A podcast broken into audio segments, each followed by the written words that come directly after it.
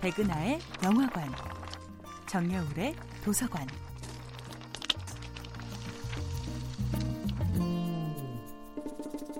안녕하세요. 여러분과 아름답고 풍요로운 책 이야기를 나누고 있는 작가 정여울입니다. 이번 주에는 윤동주의 시를 만나보고 있는데요. 윤동주의 자화상은 이렇게 시작됩니다. 산모퉁이를 돌아 논가 외딴 우물로 홀로 찾아가선 가만히 들여다봅니다. 우물 속에는 달이 밝고 구름이 흐르고 하늘이 펼치고 파란 바람이 불고 가을이 있습니다. 그리고 한 사나이가 있습니다.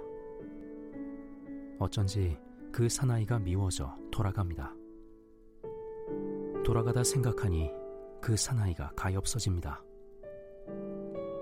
도로가 들여다보니 사나이는 그대로 있습니다. 다시 그 사나이가 미워져 돌아갑니다. 돌아가다 생각하니 그 사나이가 그리워집니다. 우물 속에는 달이 밝고 구름이 흐르고 하늘이 펼치고 파란 바람이 불고 가을이 있고 추억처럼 사나이가 있습니다. 윤동주는 끊임없이 자신의 모습을 거울에 비춰보고 과거에도 비춰보고 우물에도 비춰봅니다.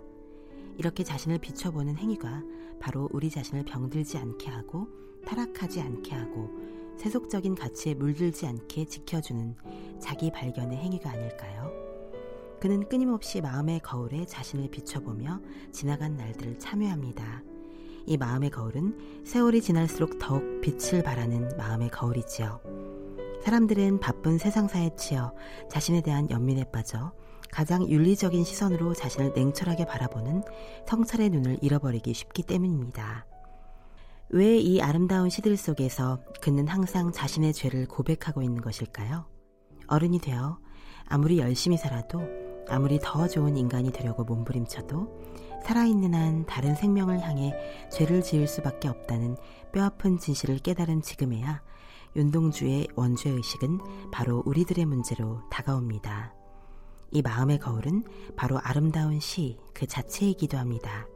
아름다운 시는 끝없이 유혹을 느끼는 우리를 감시하고 때로는 우리를 끝도 없이 부끄럽게 하지만 우리를 더 나은 존재로 만드는 아름다운 성찰의 미디어입니다. 아름다운 시들이야말로 인간의 마음을 투명하게 비춰보는 눈부신 거울이니까요. 정여울의 도서관이었습니다.